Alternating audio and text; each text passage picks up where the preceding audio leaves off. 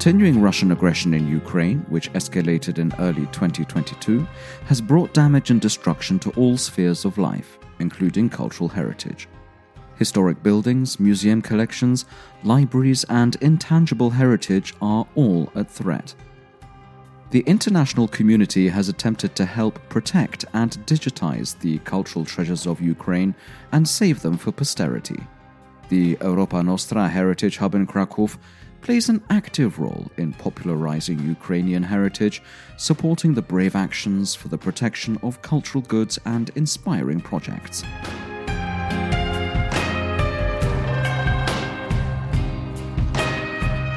My name is John Beecham, and together with Katarzyna Jagodzińska, the head of the Krakow Heritage Hub, will be hosting a new monthly podcast Ukraine Heritage Spotlight. Today, we want to introduce you to the current situation in Ukraine. We speak about the damages, needs, recovery programs, and draw your attention to a handful of wonderful projects in the area of cultural heritage.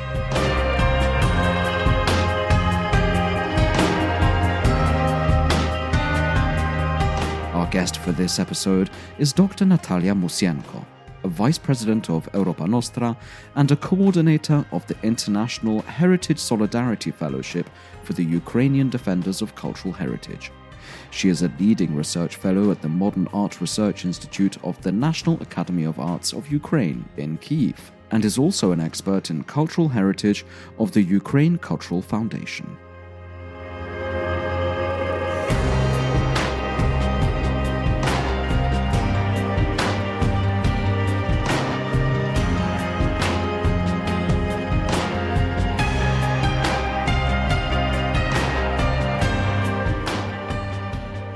I'd like to kick off with, uh, let's say, an introductory question. Uh, could you briefly comment on the current condition of cultural heritage in Ukraine and, and, and, and what, are the, what are the damages caused by this conflict so far?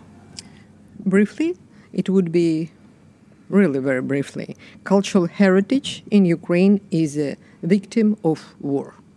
Why? Why are the Russian invaders doing so much to destroy Ukrainian cultural heritage? Because Russia deliberately targets cultural sites at the heart of Ukrainian identity. Cultural heritage is the soul of Ukrainian identity, and they want to destroy it and to appropriate it. How do Russians want to appropriate something which isn't theirs. It's Ukrainian cultural heritage. So why would the Russians be interested in something like that? It's their tradition for centuries, and they do appropriation of the others people cultural heritage during at least uh, 300 years not only with ukrainian cultural heritage but also with polish cultural heritage so, how much and what actually has been damaged? Is there a research? Is there a list that indicates uh, what was lost, what has been lost, what requires repair? Yes, there is a list. There is a, one list registered by made by our Ministry of uh, Culture and Information Policy. It continues to record damage to cultural infrastructure facilities in Ukraine uh, as a result of Russian aggression, and uh, for the last that I saw in this register, it was 1,624 cultural infrastructure facilities uh, suffered damage, uh, and of these, almost a third, 591 objects, were destroyed. And when we are speaking um, about UNESCO, UNESCO managed uh, to verify nearly 300 uh, damages to various objects across the country. But this is uh, not the whole list, of course. Many more cases have not been documented. This is also the problem another thing referring to uh, the damages. What is, from your perspective, most vulnerable? Is it only the tangible heritage? Uh, is there also some threat to intangible heritage? Of course, for both intangible and intangible. For intangible uh, heritage, you, sh- you should speak uh, to our last Europa Nostra last year public award winner, Vyshyvanka Day, and they will tell you how they are saving now in the dramatic circumstances intangible heritage, our Vyshyvanka even in Poland now we have the Vyshyvanka Day. All the Ukrainians living in Poland, they come out with their Vyshyvanka. Come on, you had the before because I think Vyshyvanka is very popular and uh, I always insist to have the, such a big uh, European project, European Vyshyvanka. Everybody has Salo, everybody has Vyshyvanka. it unites. It is, it is uniting people. What's great about Vyshyvanka that it actually develops and expands so millions of people actually celebrate with wearing those embroidered shirts and skirts and scarves. So uh, the image and the photographs that the museum in Czerniowce is uh, distributing is like wonderful. Another thing is uh, heritage professionals. During the war, when the war began, a lot of professionals also left Ukraine, going to some other locations, including Poland, including, including Krakow. So uh, we're wondering whether right now are you lacking the uh, expert workforce in museums, libraries, heritage sites? Of course, uh, we are lacking this force, and uh, I would like to mention that our heritage professional they did not go only to Krakow; they also went to army, serving and defending the motherland, and this is very important. So the, the whole of Europe, including institutions and organizations specialized in cultural heritage, they are now wondering uh, how to help best. Uh, so how would you identify the uh, current needs of uh, Ukraine in terms of cultural heritage preservation, restoration? I think uh, you should better ask this question in Lviv in October 23. Lviv will host a major, major conference on the cultural heritage uh, in war in Ukraine. The main target of this conference, of course, is the reconstruction reconstruction, renovation, and I, I know the specialist mm, architects uh, from uh, Kiev uh, who are going there, and uh, I, as far as I know, our Romanian colleagues also are going there, architects. So it will be really very important uh, conference to focus the needs of Ukraine in this. But I would like to tell you also that last November, November 22, I attended also symposium on the Ukrainian reconstruction made by the Swedish colleagues in Stockholm. So this question is on the table. The point is uh, that each day, which with new instructions, we need more and more funds. Is it just about funding, or is it also about finding the, the right professionals to do the job? Right professionals uh, and, uh, of course, the right approach, because each architect has its different approach. And, of course, now the very delicate moment to introduce this approach, for example, of um, foreign architects to the civil society in Ukraine do they intend to see their cities like uh, being proposed by the um, international community? So because uh, there are different uh, always there are different options uh, ideas uh, and uh, it's very important to find these consensus also with the civil society. What what interests me is how open is Ukraine for aid from the outside world when it will come to the restoration of uh, cultural heritage. You obviously have your own specialists in Ukraine. How open are you to, let's say, invite specialists, as you're saying, from Sweden, maybe from Poland or from elsewhere, uh, to, to come and help uh, rebuild your country? Being a philosopher and not an architect, I'm very open, but it's very interesting to know the professional point of view of the architects not to lose uh, the essence. Absolutely, that's uh, that's that's quite understandable. You already mentioned uh, the Vyshyvanka and the project that is taking place in Czerniowce, the recovery of embroidered cloth.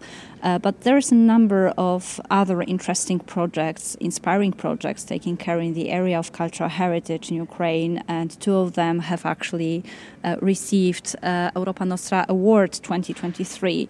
So, could you comment on the ones that you find most inspiring that we could learn about more? Both projects are, projects are great. I know better one uh, proposed by the Lviv organization in cooperation with Mariupol and other cities organizations and also in cooperation with uh, British universities. And uh, this uh, project uh, is about uh, this digital archives and uh, practically it is very interesting and in the same time tragic project I visited their local ceremony in late August uh, 23, and uh, I realized uh, that it was a premonition of war, if you wanted, because what did they? Uh, they did the archives of the places that do not exist now. I'm speaking about, for example, about Mariupol. So they did these digital archives. So very interesting, very inspiring that they did it.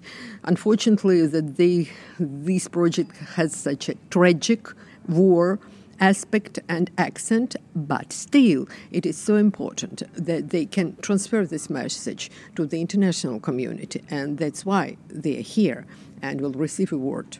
Maybe you could say a bit more about other projects that were not awarded, but you know that are taking place. Maybe they are in the course of action. I would like uh, to say that there are a lot of projects of Ukraine coming now. And, for example, I was in this selection committee of one of the nomination, and there were 74 projects who were proposed for nominations and 23 from Ukraine. So, in spite of the all the difficulties of the war, people want their project to be exposed internationally and they understand how it is important that international community see these projects.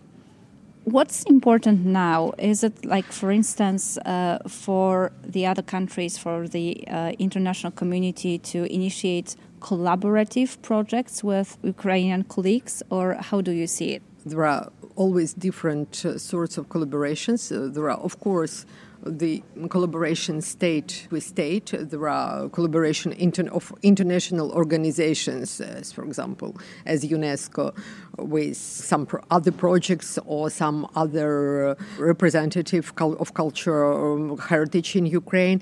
Uh, by the way, uh, as far as I know, UNESCO is going to open its hub in Lviv in October 2023. But I would like to point out how important is the collaboration with the civil society, how important is when the funds uh, are going directly to the defender of the cultural heritage. And that's why I would like to bring your attention to the absolutely amazing, fantastic project, uh, Heritage Solidarity Fellowship for Ukraine, initiated by Europa Nostra, and of course supported, uh, and the Global um, Heritage Fund, with uh, major contribution um, uh, of International Alliance for the Protection of Heritage in Conflict Areas, through the support of the European Union and other donors. So, what is this project, this fellowship, is about?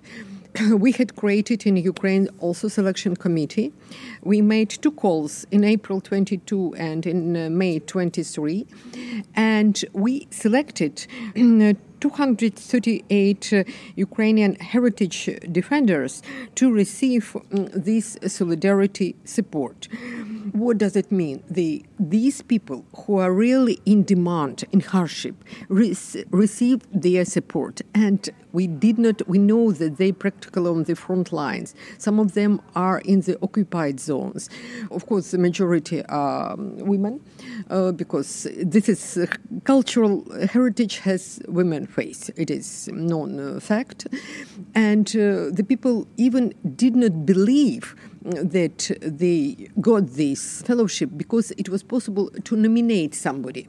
So, for example, I know this person and I nominated that person, and maybe person, maybe even I didn't tell to this person not to not to give, you know, some inspirations without base. So, and people uh, then they called, for example, small library, some seven kilometers from the Russian board, and uh, the director. Uh, the director of three people received this fellowship, and uh, she called it should I should I make new windows because we are being bombarded every every day and we don't have windows? You make what do you want. The idea of this amount is to help you personally. Uh, yes okay i shall put new windows.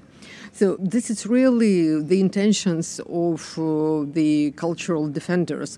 We know that uh, i don't know uh, I think in all countries of the world, they are not high, the most highly, uh, they don't have the high salaries, uh, but the, the, these people are very devoted. And uh, when they receive uh, this support, this fellowship, it inspires them to continue and give them also this inspiration for victory for victory.